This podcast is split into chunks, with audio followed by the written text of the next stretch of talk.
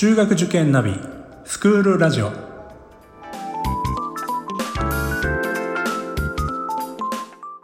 スクールナビゲーターののびるです。この番組は中学受験を目指すご家庭に学校の先生からの生の声や受験に役立つ情報をお届けするラジオです。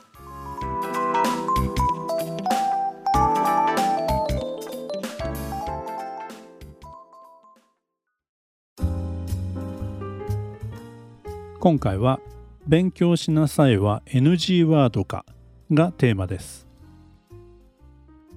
時々雑誌の記事で一度も親から勉強しなさいと言われたことがありませんっていう東大生の話とかがありますよね。まあやらされてる勉強は身につかないっていうのはこれまでもお伝えしてきた通りなんですが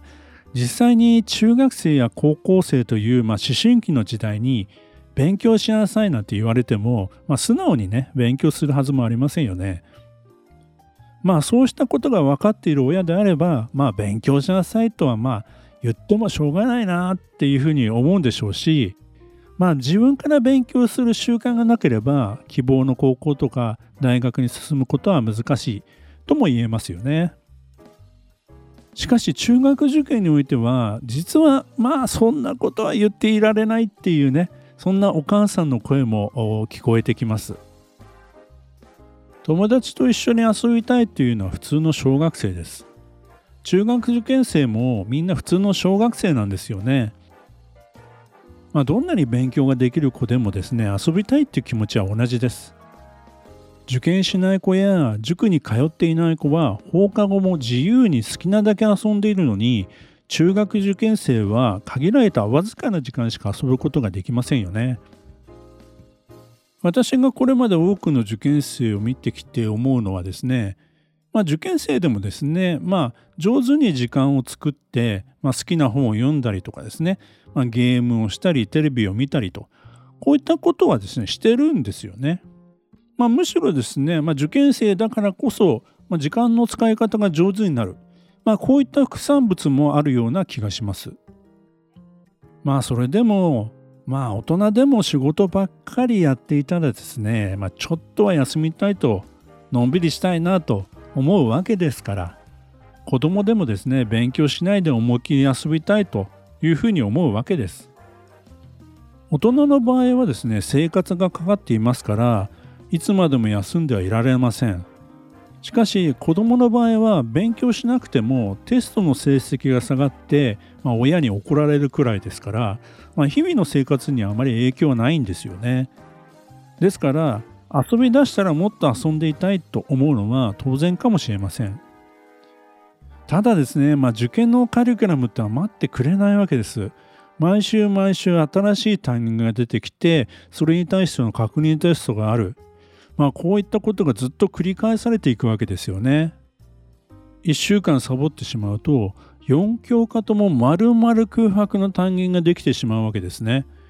もちろん後から取り返すこともできるんですけども親としてみればやむを得ない状況例えばまあインフルエンザとかコロナとかですねもうどうしても休まなくちゃいけない、まあ、そういう状況以外ではみんなから遅らせるようなことはまあさせたくはないわけです。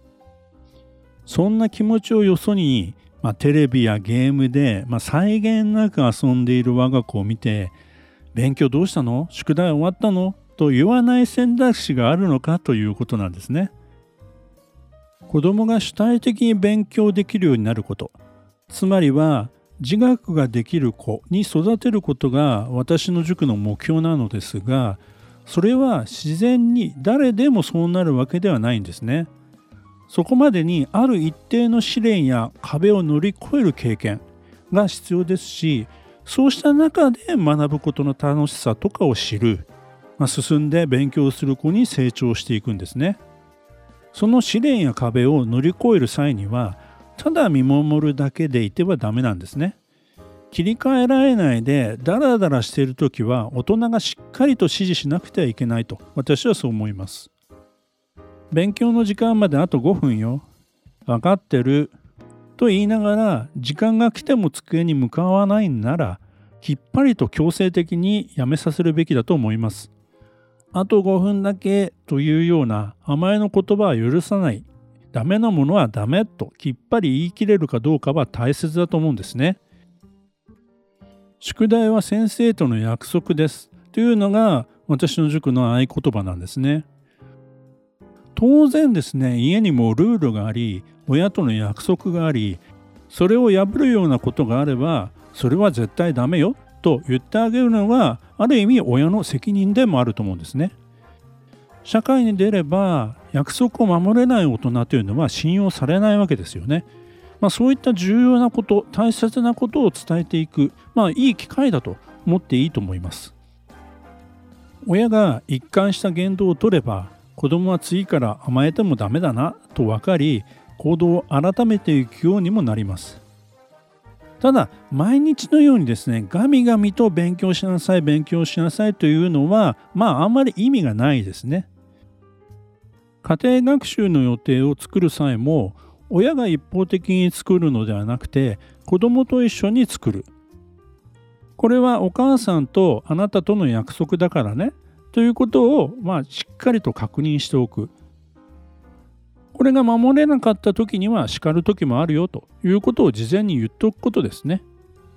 もちろん無理な学習計画であれば修正をかけるべきだと思います。何が何でも言うことを聞かなくちゃダメみたいな約束ではなくてですね無理なくやれるところから始めていくというのがいいと思います。思いっきり遊びたい時期とですね中学受験の時期っては重なってしまうんですよね。ですから丸々1日あるいは半日だけでもですね自由に遊んでいい日っていうのもたまに作ってあげるまあそういったことも必要ではないでしょうか。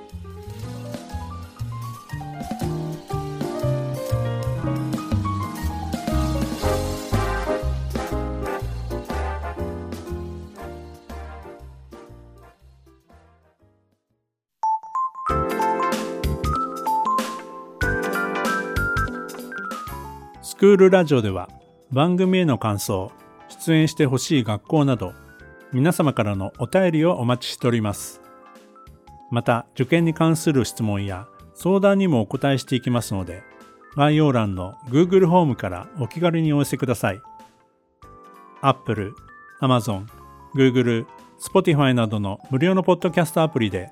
購読やフォローなどのボタンを押していただくと更新情報が届きますので便利です。